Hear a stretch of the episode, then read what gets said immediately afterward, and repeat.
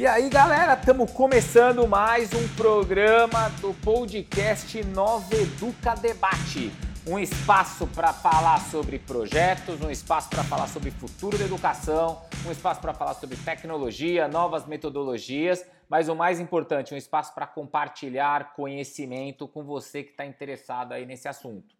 Tá? É, o podcast Nova Educa Debate, eles estão em algumas plataformas, então você pode seguir, dar um feed lá dentro do Spotify, dentro do Apple Podcast, dentro do Deezer, ou vai no nosso site www.consultorianoveduca.com.br barra podcasts com S no final. Quem sou eu? Meu nome é Carlos Coelho, sou entusiasta da educação. Sou um cara que gosta de ouvir projetos dos outros, aprender com os outros, entender como é que a gente pode melhorar esse mercado de ensino. E junto comigo, eu nunca estou sozinho nos programas, eu tenho duas pessoas hoje nos comentários. Uma é a Priscila. A Priscila é uma consultora educacional, especialista em treinamentos e projetos para a certificação Apple Teacher e para o programa de criatividade da Apple Everyone Can Create. Priscila, manda um oi para a galera. E aí, galera, beleza? Ótimo. E junto com a Priscila, eu tenho a Camila. Camila é bióloga, mestre em oceanografia, já trabalhou na Antártica, hoje trabalha no Mato Grosso do Sul, numa fazenda rural. Camila, manda um oi pra galera aí. Olá, pessoas, tudo bom? E o nosso programa, putz, hoje vai ser com certeza um programa para você não perder, prestar muita atenção. Eu estou trazendo um cara direto do Maranhão, um cara que tem uma energia lá em cima, super pesada, assim, no sentido de levar para frente, de criar. Primeira vez que eu vi ele falando no palco, eu fiquei até assustado, falei, caramba, a energia dele explode. Ele vai trazer um assunto super legal. Então eu queria primeiro agradecer a sua presença, Pedro, de estar tá aqui participando com a gente. Aqui a regra é você se apresenta, então eu gostaria que você contasse um pouquinho de você para quem vai ouvir o programa. Fala, meu povo, minha pova. Tio Pedro aqui, vulgarmente conhecido como Pedro Lobo. Sou professor de língua estrangeira moderna, inglês, pensamento computacional e empreendedorismo criativo aqui no Maranhão, no ensino médio. Sou reconhecido pela Apple como Apple Distinguished Educator, Class of 2019, classe de 2019. E sou apaixonado por educação, inovação e criatividade. E adoro, adoro, adoro sala de aula.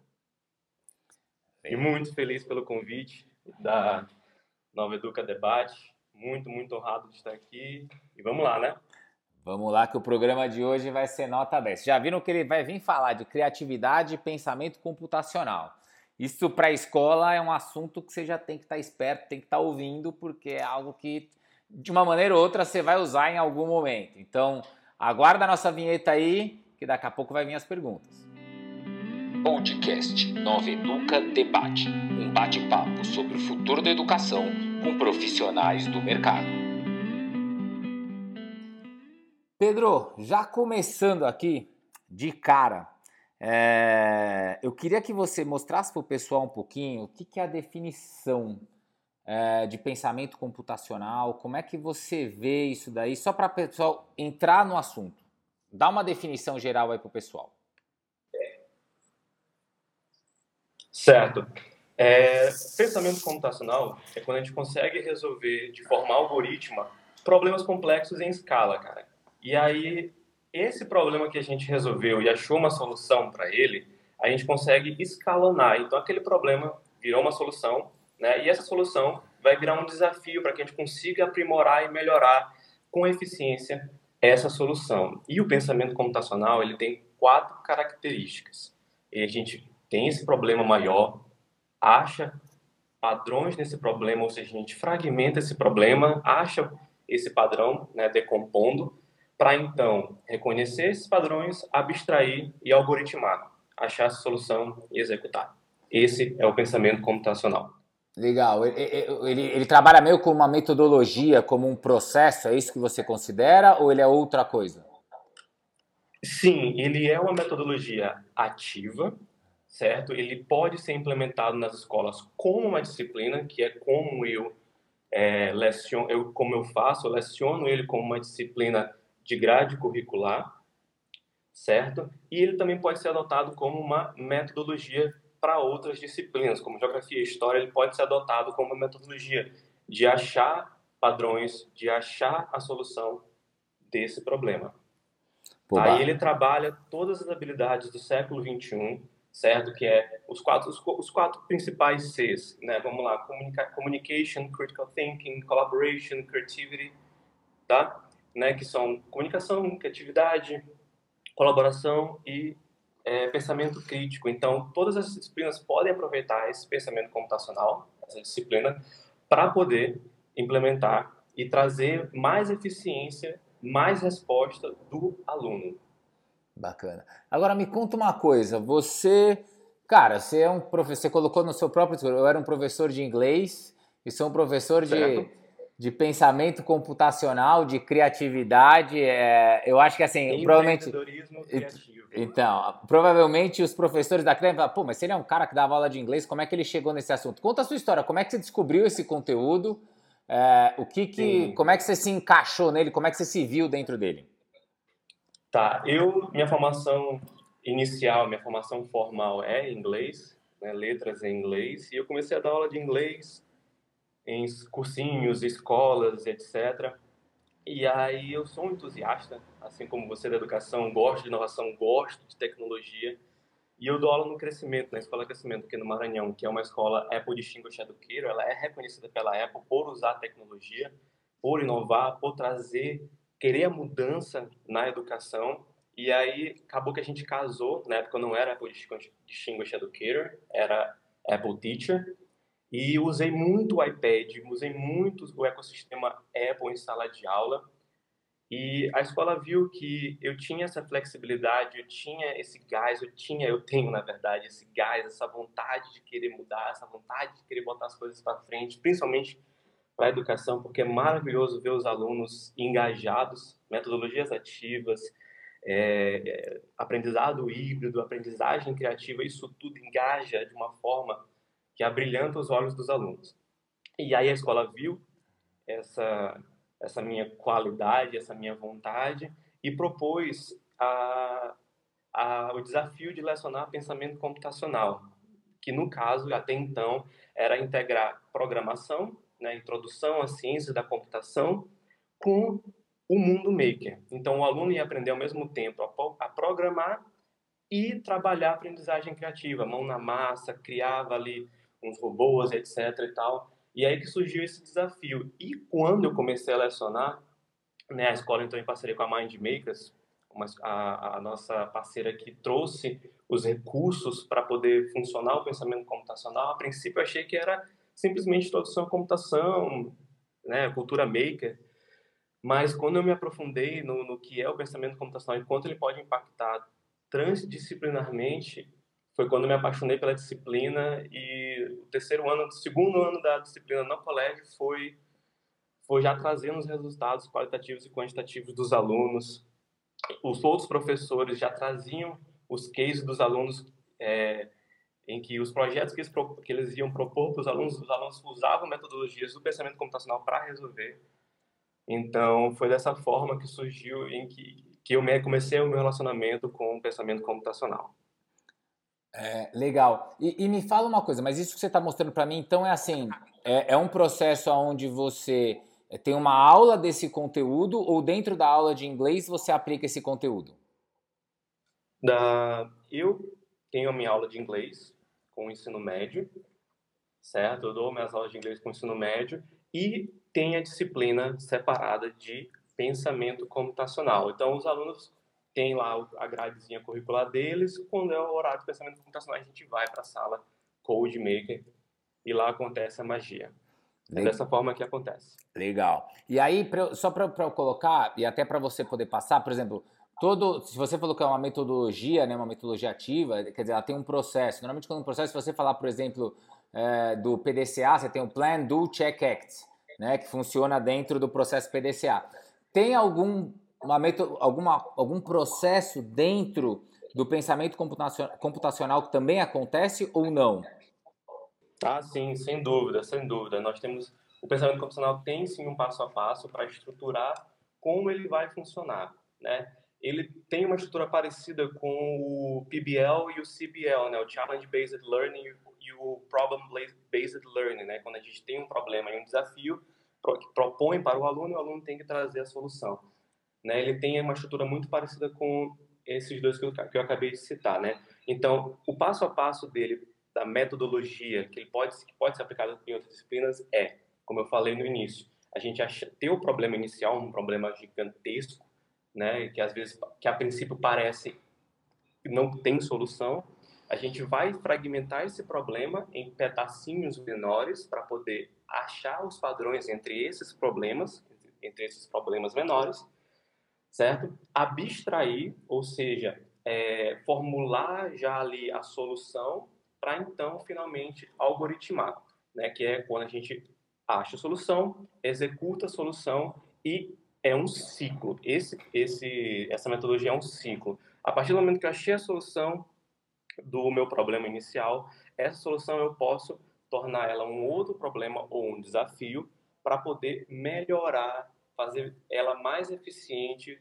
né, rotacionando o, a mesma metodologia, o mesmo processo, certo? E isso, por exemplo, eu posso aplicar em, em outras áreas, outras disciplinas, como, por exemplo, História. A gente fez uma, uma atividade sobre biga romana. Os alunos tinham que criar um sistema, né, um eletrônico usando é, robôs que eles conseguissem reproduzir a biga romana, né, as, as lutas de, de, de carruagem antigas da Roma.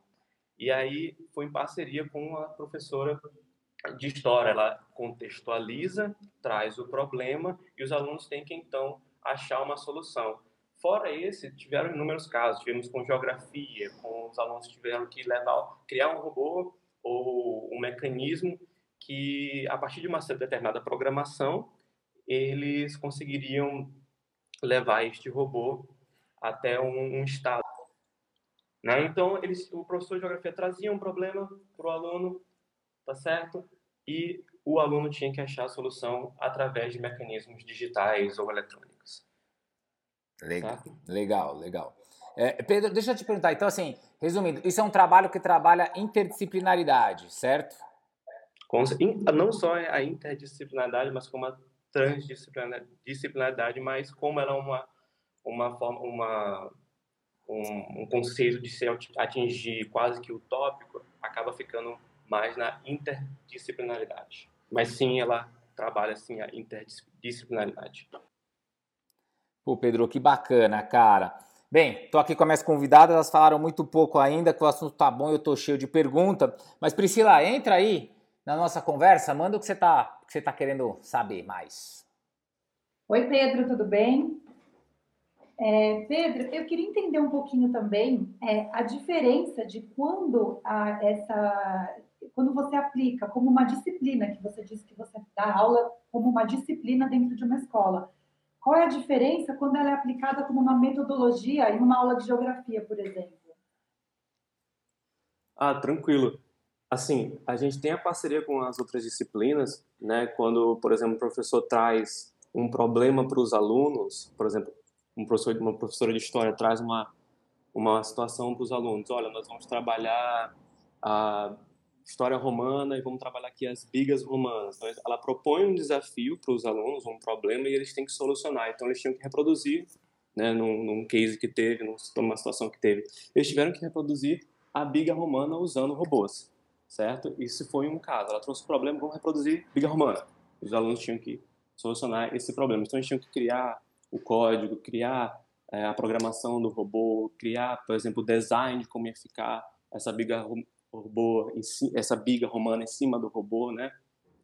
Certo? Em geografia, o professor traz, é, vamos trabalhar aqui a migração dos povos antigos, em quais lugar, lugares do mundo eles passaram primeiro. Eles, os nômades começaram em, em tal região, iam para tal região. Então, nessa atividade, nesse, nessa situação que o professor de geografia trouxe, a gente colocou um mapa mundo no chão, os robôs ficavam em determinadas posições e os alunos iam, tinham que programar o robô para ir de um ponto ao outro do mapa mundi, representando essa locomoção dos povos antigos. Então, eles trabalharam geografia, trabalharam história, certo? Inglês, que é a minha disciplina. Como que eu faço isso? Eu trago para eles, né? Porque eu trabalho no inglês o CLIO, Content Language Integrated Learning, que é quando a gente traz a experiência junto com o conteúdo. Então, o aluno ele, ele não aprende só a gramática do inglês, ele aprende contextualizado. Então, a gente, é, no inglês, a gente trabalha essa metodologia CLIO, certo? E aí o aluno, a gente propõe esse, esse desafio para o aluno. Meu, no meu caso, o que, que eu proponho para eles? A gente tem é, um tema, social media, né? redes sociais. Então, a gente vai trabalhar esse contexto de redes sociais por um tempo e durante esse tempo a gente vai trabalhar um problema, que é criar uma rede social para melhorar algum ponto da sociedade. E aí no fim desse ciclo os alunos vão apresentar um projeto.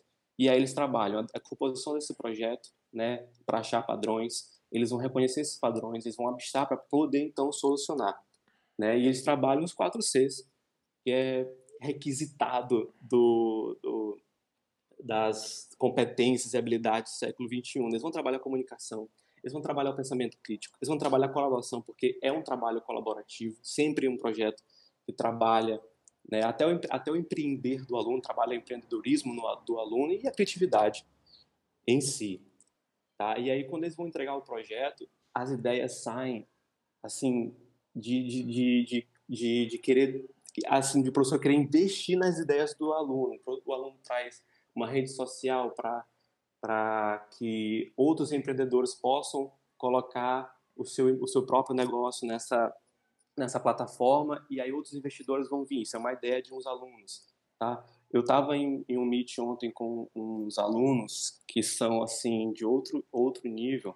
Eles têm um projeto agora chamado Projeto Ergon, fruto, né, do já são alunos frutos do pensamento computacional. Então esses alunos eles são já é, é, resultados qualitativos e quantitativos, né? O Luiz e o Bruno são alunos espetaculares. E esse projeto Ergon, ele ele visa capacitar microempreendedores, microempreendedores e pequenos empreendedores através de cursos. Então, os alunos da primeira série do ensino médio, alunos de, de 15 anos, já pensam em formar uma plataforma para capacitar alunos. Então, eles viram um problema, né? É, às vezes uma, um microempreendedor que não tem aquele acesso à internet ou então a cursos mais elaborados e eles viram esse problema, começaram a trabalhar em cima dele e acharam uma solução, criar uma, uma plataforma em parceria com outras instituições, Sebrae, XP Investimentos.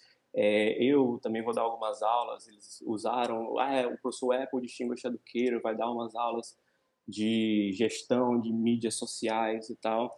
E aí, isso já são casos do resultado do, do uso de pensamento computacional em outras disciplinas. Pô, que legal. E me fala uma coisa, até por fator de curiosidade, esses alunos, eles estão em que série? Já estão na universidade ou já estão no ensino médio? Soa como aluno de universidade, né? Mas na verdade eles são alunos da primeira série do ensino médio, são alunos de 15 anos. Então, é isso Entendi. que é legal. Quer dizer, eles tiraram da escola um projeto e já jogaram para o mundo real. É, é, no, no, o pensamento profissional ele é aplicado no crescimento, na, no fundamental anos finais. Então esses alunos já são, já tiveram uma vivência de dois, três anos de pensamento computacional, certo? E aí quando eles chegaram no, no ensino médio, eles já vinham com as ideias. Então o interessante dessa, dessa disciplina é que no final dela ela vai aguçar tanto a criatividade do indivíduo, ou aluno, ou professor, né, que ele está ali fervilhando de ideias e quer botá-la em prática. Entende? E esses alunos é, desse projeto Ergo, né, um grande abraço para eles, são top demais, eles conseguiram trazer é, a ideia da metodologia do pensamento computacional para externalizar em um projeto real. Pô, que bacana. Eu acho que esse, é, esse é o melhor resultado de todos, né? Quando você consegue é, transcender a sala de aula, né? Você vira e fala, cara, eu saí da sala de aula e isso virou uma realidade para aquele aluno em cima do conhecimento. Eu imagino que isso deve ser super glorioso, é, super Não, bacana. E, e, é isso, e é isso que, que, que, que traz a paixão por, por sala de aula, né? Quando você traz uma novidade estruturada para o aluno, traz uma experiência acima do conteúdo e o aluno percebe o valor daquela tua novidade estruturada. Ele entende que aquilo vai gerar um resultado para ele, né? Isso abrilhanta os olhos, o aluno se torna um inovador, se torna um empreendedor, né? E aumenta o que é pedido hoje no século XXI é que ele aumente os seus resultados qualitativos sobre os resultados quantitativos, né? É o futuro da educação, quando você consegue avaliar e ter resultados muito maiores na qualidade do seu trabalho, claramente mantendo quantidades, né?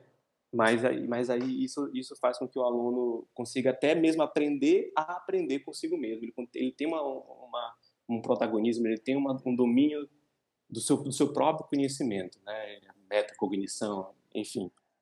E, e, Pedro, já para andar mais um pouquinho aqui, tem um negócio que você já falou aí algumas vezes, que você falou dos quatro Cs, né? Que é pensamento crítico, criatividade, comunicação e colaboração. Fala um pouquinho mais, acho que já deve ter dado curiosidade no pessoal. O que, que é? Fala mais sobre esse assunto. Como é que você explicaria esses quatro Cs aí dentro do pensamento computacional? Bom, é, como o pensamento computacional sempre trabalha com projetos, desafios né, e entregas do, do aluno, então a gente, o professor, ele é um facilitador, ele está ali né, balizando a educação, balizando o projeto. Então, a gente propõe esse projeto, a gente propõe esse desafio para o aluno, e dentro do processo de elaborar a solução, de elaborar o projeto, é, o aluno ele vai trabalhar colaboração, né, ele, porque empreender e achar uma solução de um projeto é um ato colaborativo, nunca ele vai estar trabalhando só, ele vai estar trabalhando sempre dentro de um grupo, né? Ele vai estar trabalhando a comunicação, porque se ele está colaborando, ele tem que estar comunicando entre o grupo, entre outros grupos, entre outras instituições, certo? Esse grupo que eu falei agora do Ergon, eles foram buscar a galera da XP Investimentos, uma, uma empresa de investimentos, para poder ajudar eles a montar um curso para microempreendedores, ou seja, eles foram além né, do que simplesmente a sala de aula, do que simplesmente o ambiente de escola. Eles foram buscar outras formas de capacitação, certo? Então, eles trabalham a comunicação, certo? E para eles elaborarem uma solução, eles têm que trabalhar um, um pensamento crítico, eles têm que olhar para esse problema e ver quais são os microproblemas. Então, eles vão fazer até, até trabalhos de design thinking, né, junto com critical thinking, e todo esse processo, todo esse processo trabalha a criatividade, que para mim é um dos conceitos que precisa ser desmistificado, né? Criatividade para muita gente é um dom, né? Uma dádiva divina. Só alguns, alguma pouca, uma, uma pouca parcela da, da população mundial nasceu com criatividade e alguns poucos ali têm um insight um dia de uma ideia genial. Não, não é assim. Criatividade é uma habilidade e que ao longo da nossa vida a gente tem bloqueios. Às vezes eu tô aqui, é, quando eu era criança, de repente meu pai vai e fala meu filho, não, não desenha na parede. Isso gera um bloqueio para mim. Meu filho, você não pode pintar e sujar o chão. Então, isso gera um bloqueio para mim. Certo? E ao longo da vida a gente é bloqueado. E quando a gente chega na adolescência, na fase adulta, a gente acha que não é criativo. A gente não consegue quebrar essa barreira do, desse, desses bloqueios criativos. Essa criatividade é uma habilidade. E dentro do pensamento computacional, junto com programação, iniciação à computação, interdisciplinaridade, é, é, aprendizagem criativa, tudo isso a gente trabalha para quebrar esses paradigmas e mostrar que a criatividade é uma habilidade e integra os outros três Cs, complementando os quatro Cs. Então a gente trabalha, é, além dos quatro Cs, a gente trabalha outros quatro Ps: Passion, Project, People e Play. Eles entendem a paixão por trás, eles entendem um projeto por trás. People, né? eles entendem as pessoas que vão estar sendo impactadas e ao mesmo tempo conseguem é, brincar, aprender através de uma brincadeira educacional. Pô, que legal. Cara, é uma puta aula, né? Você está dando uma série de conceitos que trazem aí, provavelmente dá para aprofundar até muito mais. Mas acho que para facilitar um pouco, acho que vamos entrar em case, porque as ideias de case acho que vão facilitar o entendimento. Camila, você tem uma pergunta que você queira fazer aí? Sim. Oi, Pedro, tudo bom? É, eu queria saber há quanto tempo que você aplica a metodologia do pensamento computacional e para você contar um caso de sucesso para gente. Tá, eu leciono pensamento computacional há três anos. Iniciei em 2018, 2019 e estou no terceiro ano já dessa disciplina, né? E o, o case que eu, que eu posso apresentar assim de resultado, né, é um case até pessoal, né? É um, é um case pessoal. Já falei do projeto Ergon, que é um para mim um dos exponenciais e de resultados do pensamento computacional, mas vou falar de um case pessoal. É, eu tinha muita vontade, muita vontade de, de impactar mais pessoas, não só alunos, mas como impactar professores, né? E via é, eu, só consegui só consegui enxergar essa forma de impacto através das redes sociais, né? Instagram, YouTube, etc. E tal. E aí um dia eu, eu parei né? Tive tempo, que é uma coisa muito importante no processo instrutivo, você ter o seu tempinho para criar, planejar uma aula, é, criar uma solução para um problema, né? Então, o que, que eu fiz? Eu parei um dia, cara, porque eu preciso solucionar esse meu problema, que é poder impactar mais pessoas. Né? E isso, com certeza, é um problema de muitos educadores, né? A gente quer fazer um vídeo para a internet, quer fazer um, um artigo para a internet, mas acha que não, não, não tem voz, que não vai impactar ninguém. E aí eu parei e pensei, cara, quer saber como é que a gente faz aqui para fazer uma videoaula, fazer um vídeo para a internet?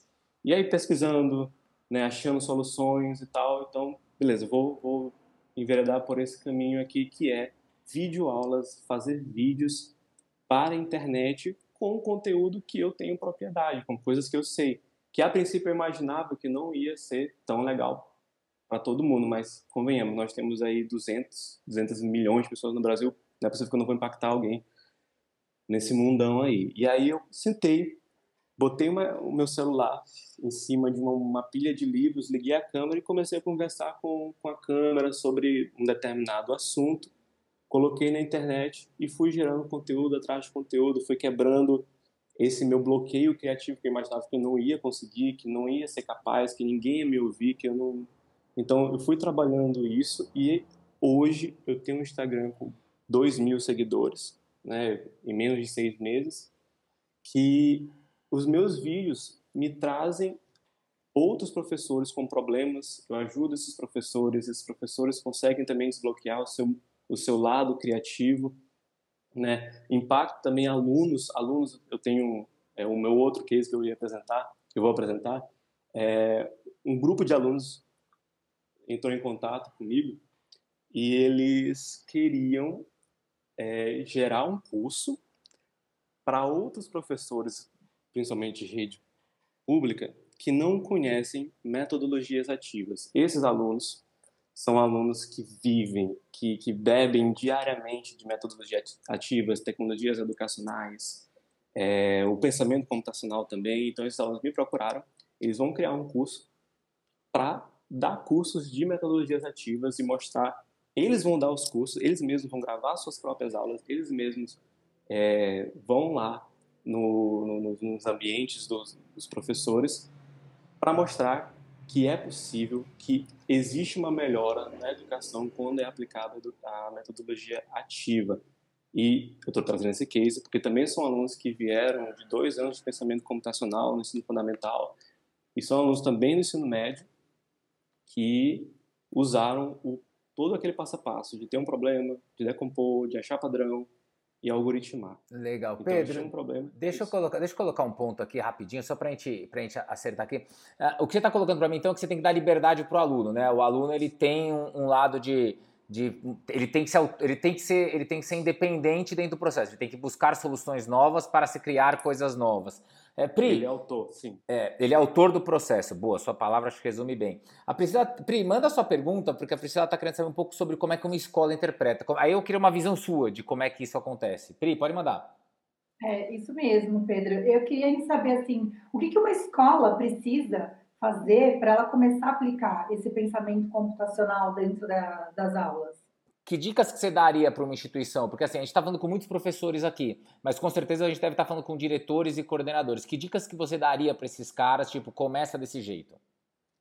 Primeiro achar o professor perfil para aquele papel, né? Então, existem inúmeros professores, existem inúmeros perfis de professores, os mais conservadores, os mais é, é, inovadores. Então, achar o perfil do professor, primeiramente, né, propor o, o projeto para esse professor, tá?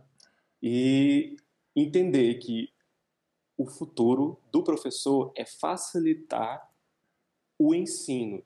O professor, antigamente, ele era detetor do conhecimento absoluto, e hoje o professor ele é um facilitador. Se eu, por exemplo, chego numa aula e digo que é, blue é azul em inglês, eu tenho 40, 50 alunos que vão me contestar. Eles vão abrir o iPad, vão pesquisar na internet e vão me contestar se aquilo era verdade ou não. Antigamente não. Se eu falasse que azul em inglês era blue, era lei. Acabou. Mas hoje não. Tem salas que têm iPads, alunos com celulares, eles podem contestar. Então a escola tem que entender que dentro do processo é, de aprendizagem hoje, o professor está quase que no mesmo patamar dos alunos, claramente. Ele é o professor, ele não perde o seu cargo, ele não perde o seu valor, ele está ali para balizar, ele está ali para guiar, ele está ali para facilitar a educação. Então são pontos que a escola tem que entender, os gestores têm que entender quando quiser, quando forem implementar o pensamento computacional, quando forem implementar é, é, disciplinas que pedem muito mais o protagonismo do aluno, muito mais a autoria do aluno, né? O aluno ser autor do, do, do, próprio aprendizado, ele aprende por aprender consigo mesmo, sendo balizado pela escola pelos professores. Isso nunca vai desvalorizar o professor, a escola. Isso vai potencializar e vai mostrar ainda mais o valor da escola nesse século 21, nessa forma de se aprender de hoje em dia. Eu acho que essa já já é o primeiro passo para a escola conseguir implementar o pensamento computacional e outras disciplinas que têm essa mesma vertente. Que massa, Pedro! E por curiosidade, como um professor pode conhecer esse conteúdo e aplicar? Existe algum treinamento para ele fazer?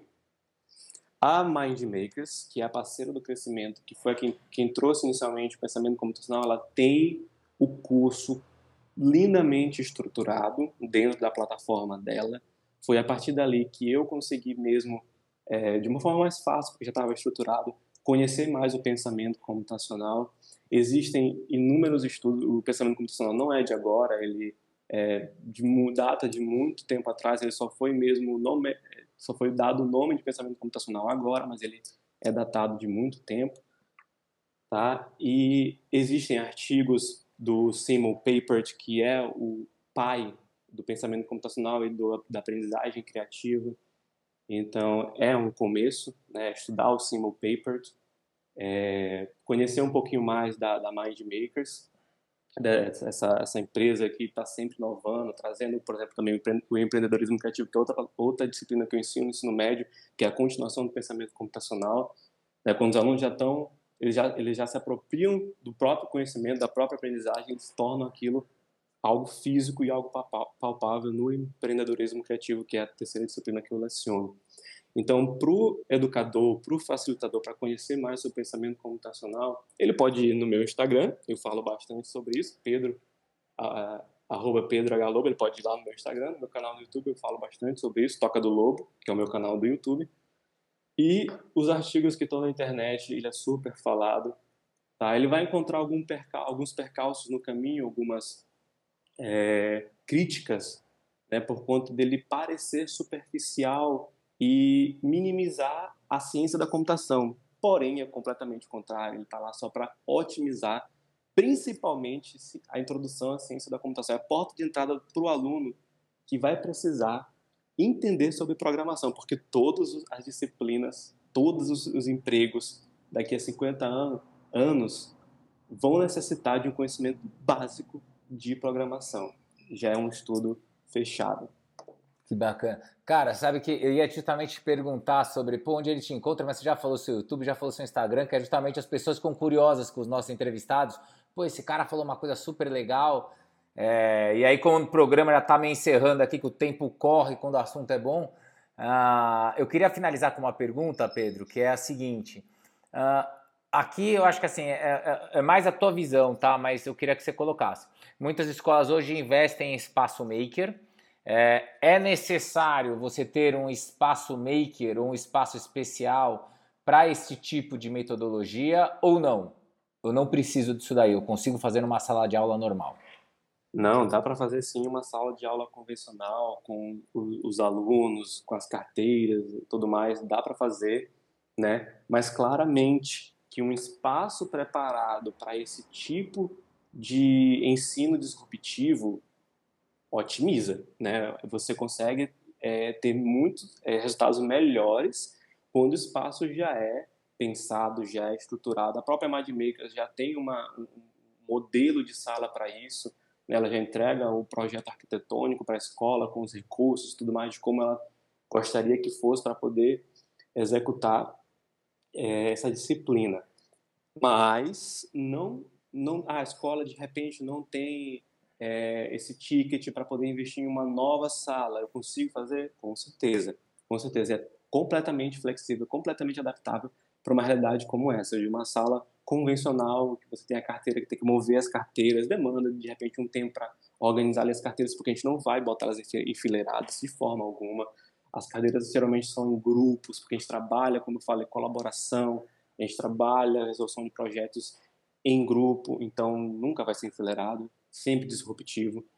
Tá? Então, eu acho que para a escola ela não precisa se preocupar em, ah, tenho que criar um espaço novo. Seria melhor, porém, dá para fazer dentro de uma sala de aula completamente adaptada para essa realidade. Pô, que legal. Pedro, eu queria já de cara agradecer muito sua participação. Acho que você abrilhantou com muito conteúdo o programa. Acho que vai ser um super sucesso, porque é um tema que precisa ser debatido. É, então, eu queria inicialmente agradecer você e dizer, cara, muito obrigado. E queria que você repetisse seu Instagram e seu, seu YouTube, seu canal no YouTube, para a galera te achar. Tá, no o meu Instagram, meu Instagram é o Pedro H. Eu gero conteúdo lá quase que diariamente sobre educação. Tá, então pode me seguir lá, pode dar o like, compartilhar. Sempre estou jogando conteúdo sobre isso tecnologia educacional e meu canal no YouTube é o Toca do Lobo.